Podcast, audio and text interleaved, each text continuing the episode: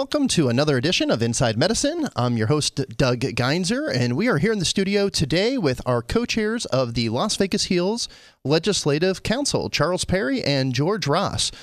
For those of you that are new to the show, uh, Inside Medicine is all about bringing leaders of the healthcare industry, physicians, lobbyists like we have here today, and those doing innovative things and improving the quality of health in Southern Nevada. We bring them to the table and we have real conversations, and we look forward to hearing from our viewers. You're able to chat in live with us at uh, vegasvideonetwork.com slash live. Feel free to ask those questions. We will get to those as they pop up. And uh, you could view this broadcast li- live at any time or on our YouTube channel, Facebook, or on LasVegasHeals.org. Gentlemen, welcome to the studio.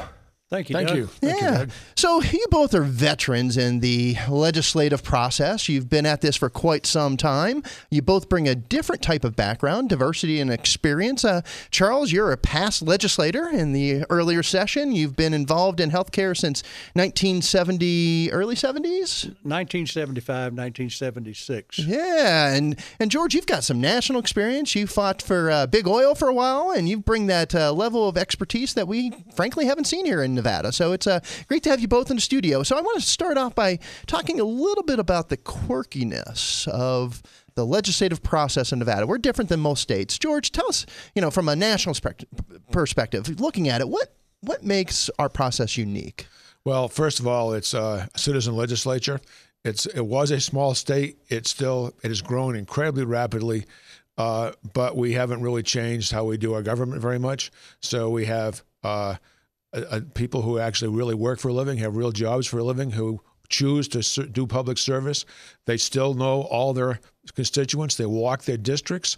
They have they are very very accessible. They do not have big staffs. You deal directly with the legislator. Uh, I think that's critical. I think the fact that because it is small and and uh, the political group is still relatively focused, uh, you can have an idea, and six months later it can be law. You know, in a big state like California, it's years, and nationally it could be decades or sometimes fast. But it's things can happen, and you get to know the folks, and it's they're real human beings. Charles, is that a good thing? A bad thing? No, I think it's a very good thing. Uh, you, you know, um, in in my time in Nevada, I've come to know just about every member of the legislature. I know them by their first names. They know me. Uh, a lot of times they didn't know exactly who I was, but they knew that I was the nursing home guy. Yeah, the post acute guy. right. So, so tell us a little bit. We're, every two years. every two years. And, um, you know, we started out that it was a 60 day session. Uh, uh, I, I understand at one time that uh, uh, our, our man up in uh, Virginia City, uh, Samuel Clemens, uh-huh. Mark Twain said that the, the a good thing for the legislature would do would be for it to meet every 60 years for two days. so we started out, we met every two years for 60 days, and mm-hmm. and the uh, the trick to that was that the legislators got paid for 60 days. Uh-huh. If the session ran longer than 60 days, which it oftentimes did, then they just did not get their, their salary any longer, but they did get their per diem. Legislatures uh, sessions could uh, legislative sessions could run as long as uh, I, I think in 1983 uh, we started uh, the first Monday in uh, the, the first Monday after the after the second Monday or whatever the days were in January. We uh, we adjourned sine die in uh, on May 23rd. Well, So. Uh, so you got done s earlier. yeah. Well, Well- actually, we started we started earlier in those days. Now the legislature meets starting after the first of February, mm-hmm. and it goes until June, and it's a it's a uh, specified 120 day session. Okay. Uh, we met for as long as it took, and I think uh, the the 1983 uh, session of the legislature, to my memory, second longest session that was ever held in the state of Nevada. Wow. legislative session. Yeah. So, George, is that common in other states? Well, most most other states have yearly sessions. Yeah. and some have. Uh, it's like California is basically a professional legislature that are paid to be legislators. Uh, So some, y- year-round job. yes, it is. A lot of states have a uh, a one big one longer session for non for all the issues, and then a second, much shorter session just for budget issues. Yep. Uh, you can understand how that happens. We solve that by having an interim finance committee that makes the smaller financial decisions along the way. So I want to dive in and talk a little bit about the Legislative Council. They just met yesterday. Uh, they meet on a monthly basis. Charles, you've been involved with that group, God, 15 years probably, right? Oh yeah, yeah. At least since basically since it first started. Yeah, yeah. So what does that group do? Well, the Legislative Council Bureau is the uh, is the lawyers. Mm-hmm. Yeah, no, I'm talking for about the Legislative. Council for Heals. So you guys Okay, well, share that no, group. You're, yeah, you're, yeah. Oh, you, the, oh, you're talking about our Yeah. our Heals Legislative uh, Committee. Yes, or, sir. Or, Uh-huh. or Yeah, task, task force. Yep. Um, gosh, well, we've been doing that since about uh, 2002, if, if Mm-hmm. my memory serves me correctly. Um, and and we met fairly informally. Uh, we were all volunteers. We we basically the uh, the the uh, prototype or the beginning uh, of of HEALS, which was Southern Nevada Medical Industry Coalition, was a group of all volunteers Sure. and we we had a lot of members, but we basically didn't have much leadership in the terms in like we have now. We didn't have an executive director. We didn't have we didn't have a Doug Geinzer. Let me put it that way. Uh, uh, helping to get things organized and, and, and put into a, a real infrastructure. Yep. Uh, now we do so, and that took place. I guess you've been on board now with us. What? Uh, well, you- 2010. well, you've been on board as a as a found one of the founding members of this Sure. group since 2002, uh, but you've been on the job since 2010. So that's that's basically when we started getting some uh, some traction. Okay. So you know, yesterday, George, the group met. Who's who's at the table? What does that look like? Well, you have uh, basically people from almost every aspect of healthcare and some of the more general economic groups.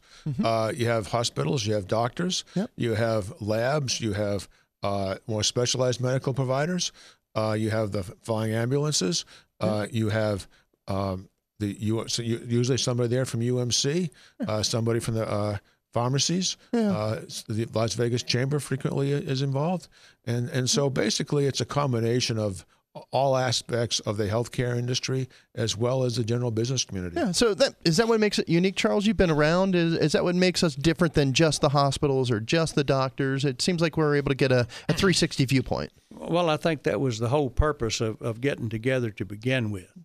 And, and it does make us very unique because uh, in, in most places that you go to, you, you have all of these different groups that are in their own little silos, Yeah. so to speak, and they don't talk to each other.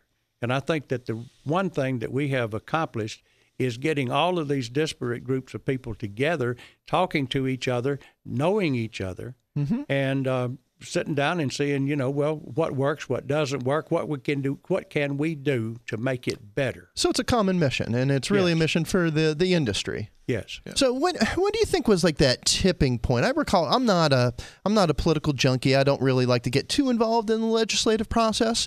Uh, but it seems like there was a moment uh, a couple years back, and I, I recall Alice Martz from the uh, Chamber of Commerce from Hender, Henderson uh, really talking about what value she got out of it. And Charles, you were actively engaged back then, as you are now. What what was that moment? What did she bring to the table that uh, was the uniqueness? Well, I think what Alice brought to the table and, and, and the Henderson Chamber of Commerce, quite frankly, uh, was sort of the vanguard in all of this for us. Uh, they recognize that they represent the business community, which includes the healthcare community, but they didn't have some of the expertise that we have on the working committees that we have or the task forces that we have in HEALS. So uh, their uh, their way to deal with all of this was we, we, we know we need to go to the legislature. We know that we need to represent the healthcare uh, people that are members of the chamber, but we don't know we don't know the answers. We don't know the issues. So when we get ready to uh, do our uh, legislative uh, agenda for whatever legislative session we're talking about, we're going to use you guys as to, to tell us to, to be our guide Yep. to help us. So that's unique because it's a partnership between healthcare and the business community. Because at the end of the day, business really pays for healthcare. Absolutely, they sure do. Yeah, George, tell us, you know, how, how far in advance do you all start working on your legislative agenda? Is it just an ongoing process or? It's ongoing. Yeah, yeah. So uh, tell us uh, some of the issues that you talked about yesterday, just at a high level, some of the things that, that, that the group talked about. Well, you know, we talked about uh, re- Medicaid, re- Medicaid, and insurance reimbursement levels. That's a big one. In our state, they are very low compared to other states, Yep. and they're an extraordinarily difficult problem for hospitals and doctors and in the whole healthcare industry. Yep. Because, and especially with Medicaid expansion, uh, you have a tremendous uh, increase in the number of people being served every day. So that's a real problem. We'll talk about that more later. I yeah, know. absolutely. Uh, graduate medical edu- graduate medical education Yeah. uh, is another one where the uh, Las Vegas Heals should put a real feather in its cap because uh, about three years ago, Doug, you put together that uh, your task force, which morphed into the governor's task force, which led to the state appropriating ten million dollars to help get that going. But the the buzz, the conversation, the focus on it by all the key stakeholders led to uh, we now have a uh, 50, uh, about 55 residents, new brand new program starting at Mountain View this summer. That's big. Uh, the UHS system, Valley Hospitals, Yep. are starting a, a program. Uh, Barbara Atkinson is going to have one at the UN, at UNLV clinics Yep. that she's putting in. So they're they're coming, and uh, that's critical. And um, another one we talked about was uh, was grad um, to graduate medical medical health, me- mental health rather. Mental health. mental yeah, was health and something you guys behavioral health. took on, I think, the 15 session, right? Yes. Uh, unfortunately, we didn't get the bill we really needed. It sort of wasn't quite the highest level. There's pretty controversial things going on in the last session, and it Yeah. almost made it. But I, we have a number of the leaders who are pretty committed to getting that going this session. Yeah. What we had done, you may recall that the governor uh, appointed his uh, behavioral health council. Uh, a lot of key leaders in the state. They uh, put together uh, some key recommendations, and which were adopted in the short run. Yep. Uh, their long run recommendation was regionalization of mental health, Yep. and that's the piece that uh, got dropped a little. Yep. And we are very en- encouraged and hopeful that uh, that will be taken up legislatively. Uh, certainly, we have a lot of support for it. Yeah, it seems like um, just a couple weeks ago, the Southern Nevada Forum got together. And uh, for those of you that are new to the show, the, the Southern Nevada Forum is a group of legislators, both Republican and Democrat, Assembly and Senate, uh, that get together to talk about the best interest of, imagine this, Southern Nevada, uh, considering we're 70% of the states. And uh, they brought forward a list of those recommendations, those priorities. And uh, if, just to touch on them at a high level, I know um, regional regionalization mental health was one. I think the top one was reimbursements. And we're going to spend a little bit of time on that uh, momentarily. Uh, and I believe expanded graduate medical education was the next one. Tell how does uh, how does your group, Las Vegas Heals, and, and the Legislative Council intertwine and work with the Southern Nevada Forum? Are they one and the same? Are they different? Do they collaborate? Uh, how does that look? The legisl- uh, they're actually separate, but the legislative forum was put together by uh, Marilyn Kirkpatrick in her role then as majority leader, I think she was, and uh, Crescent Hardy, a conservative Okay. Republican. But what they realized was that on issues that were non-ideological but were of regional significance, the Northern Nevadas, uh, Nevadans, no matter whether they're Republicans or Democrats, liberal or conservative, worked together for the good of the North. And the Southerners were always seemed to be split. Yep. And they realized that the North was, quite frankly, outdoing the South on a lot of issues and a lot of programs. And uh, they needed to have a common voice on those types of issues. Yeah. And so that that led to the forum, which is a combination of Republican and Democratic legislatures and uh, any stakeholder with relevance who wants to be involved. And they work on legislation uh, in a number of different issue areas that are good for Southern Nevada. And we had uh, one of those committees is the healthcare subcommittee. Uh, much of what the short run uh, adopt policies that the governor's council adopted uh, two years ago came out of the that forum, as well as the proposal for the regionalization, which ended up as a major long term proposal. Uh, but they have a whole slew of other groups: transportation, uh, economic development, uh, infrastructure, you name it. They've, there's about seven of them, and a lot of good legislation comes out of there. Yeah. So, Charles, you've been in the legislature and around the legislature for quite some time. Has Yep. this is this common, or is this kind of a, a new way of looking at things? Has Southern Nevada ever come together before, and has healthcare ever come together before? Well, one of the unique things about the uh, about the legislature in the state of Nevada is that we know we used to have like uh, about three population centers in the state of Nevada. We had Southern Nevada, of course, which is Las Vegas and Clark County, and then you had uh, the rest of the state, Northern Nevada, which uh, includes Washoe County and, and Reno and Carson City and, and, and Elko and, and those areas. But then we also had the cow counties. And um, at, at one time in the legislature, the, the power was was not in either southern Nevada or northern Nevada. It was in those cow county representatives, huh. uh, state senators and state assemblymen, that um, basically would, would get together and side with, with whichever one of those groups was giving them the best deal. And it sounds like the North gave them better deals for a long time. Uh, that's exactly right. And, and, then you had the phenomenon of a guy like uh, State Senator Bill Raggio, mm-hmm. who was from Reno, a, a district attorney. Quite a legend. And, quite a legend in his own right. And uh, one of his major uh, missions, if you will, was to look out for the people in the Reno and Carson City and northern Nevada areas. And I think he did a fine job at that. he did a magnificent job with that. Uh, that was always, when he went into the legislative session to begin with, his end game always was what he was going to come out with at the end of the session that benefited northern Nevada. Mm-hmm. It took a long time for, for the guys and gals down here in southern Nevada to decide, hey, you know, we, we, we've had the power in the legislature in terms of numbers since 19, the 1983 session uh, we have not ever, uh, and I don't think even in the 13 and 15 sessions, I don't believe we've gotten to the point yet where we exercise that power like they have exercised that power for years in northern Nevada. Once we get to the point where we realize how much we really control, population wise, and, and numbers of representatives in the state legislature, because most of those people that represented the cow counties, uh, they're no longer there. Yeah. Because yep. the cow counties, so so to speak, have lost uh, population, and that means that they've lost representation in the legislature. So those legislators now are are distributed more between like Elko, Reno, and Las Vegas than they ever were before. Yep. And and Las Vegas or Clark County with 75% of the state's population has uh, uh we don't have 75% of the representation in the legislature, but we are the majority. Yeah, so we we we so, put more funds into that bucket. That's absolutely correct. Mm-hmm. We put more of our tax dollars into it. Reno and the northern Nevada areas get more of those tax dollars back for, for their purposes sure. than we do down here. It seems to be changing. George, have you seen a shift since you're you've been in? How long have you been in Nevada? I've been lobbying here since 1989, and oh, I, so you've I, seen the yeah. change then.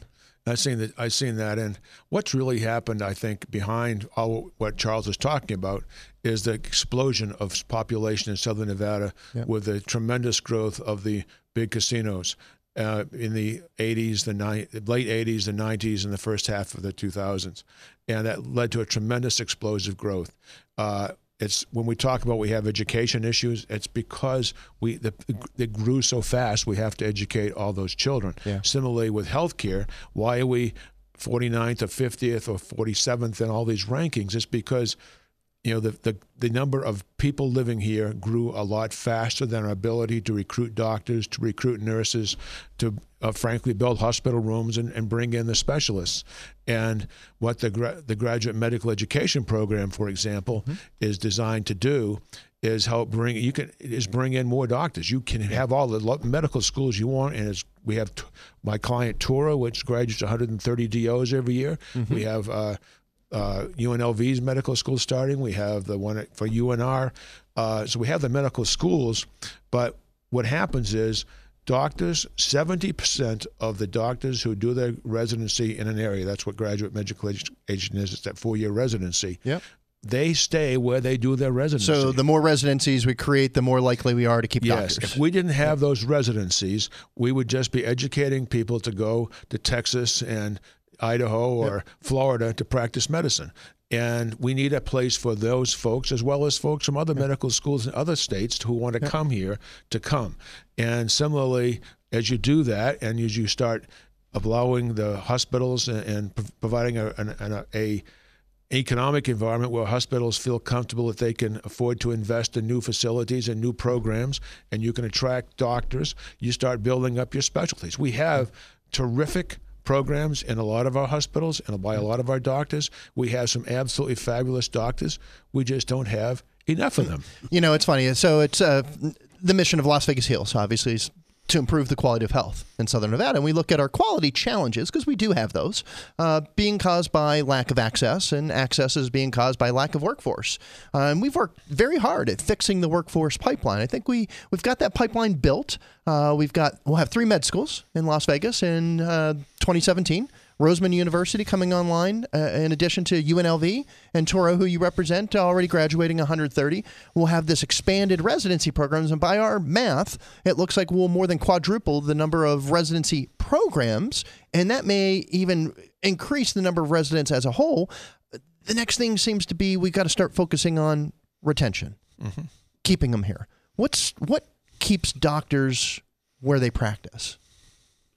Well, I think you know they they they learn their they learn their profession where mm-hmm. they where they do their residencies. Yep. And um, one of the things that keeps doctors uh, interested and, and excited about being in, a, in an area is is being able to get paid for their services. Payment matters. I think payment matters in yeah. most anything that you do, but uh, and, and, medicine is no different. Uh, we've been exporting uh, doctors and nurses mm-hmm. from from Nevada for quite some time. The, the, the doctor situation is a little bit different from the nursing situation in, in, in the respect that there's no that you know there has been until we really got to pushing it there has not been enough uh, GME yep. graduate medical education available to these people so they would just go out of state you know once they got out of the med school they were gone yeah yeah and once they're gone it's it's, it's darned hard to get them to come back. So you know, it's I find um, medicine's a unique profession. It's probably the only profession where you perform services, and after you're done performing services, you then negotiate what you're going to get paid. And in this market, we're getting paid less than almost every other market in the United States, which is the reimbursement level. Um, what causes that? And let's touch on Medicaid because it seems like it's a dual thing. We expanded Medicaid services in Nevada, and I think it was Las Vegas Heals that drove that charge of Medicaid expansion. We now have it. Uh, but if we're not making the money back, if we're not being reimbursed, how do we address that? George, you represent one of the largest hospital systems in the state.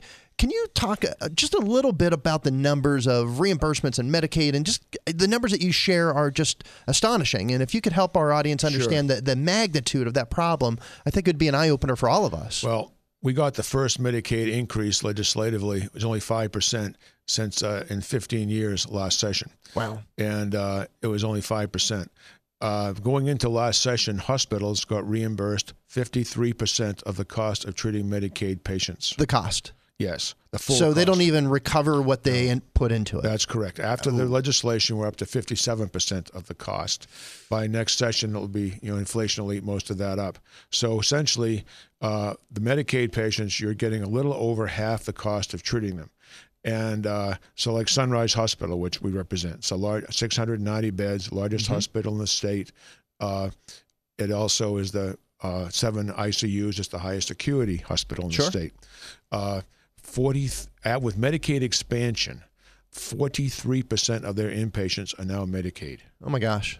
And they're getting only 57% of that cost. So as a businessman, I'm running my numbers and I don't see black in my P&L. Doug, 6.5% are also uninsured. There will always be a certain segment of uninsured, particularly for UMC and, and Sunrise, because of the fact that people who are undocumented uh, and we have the largest proportion of our population in that category of just about any state, uh, they do not get Medicaid, but they do get sick. Sure. And they come to the hospital. So you put those two together, you've got just about 50% of your of your uh, patient body who you're getting just about half of the cost. So you have to make it up somewhere else. You have to make it up somewhere else, and that's why when Senator Reid uh, said when the, during the Affordable Care Act debate that the average Nevada family was going to save $2,400. It didn't happen for a lot of other aspects of the bill, mm-hmm. but what he was referring to was something called cost shifting. And the way the hospitals survived for a long time was, and they're still doing this, they have to, is they have to charge the insurance companies and the Union Health Trust and the ERISA plans more than they otherwise would to fill that hole because somehow if if they don't get that hole that financial hole filled uh, they can't survive So when does my health bill go down because it hasn't? well it probably won't so, so there, there's a big shift there. So Charles, you came out of the post-acute arena.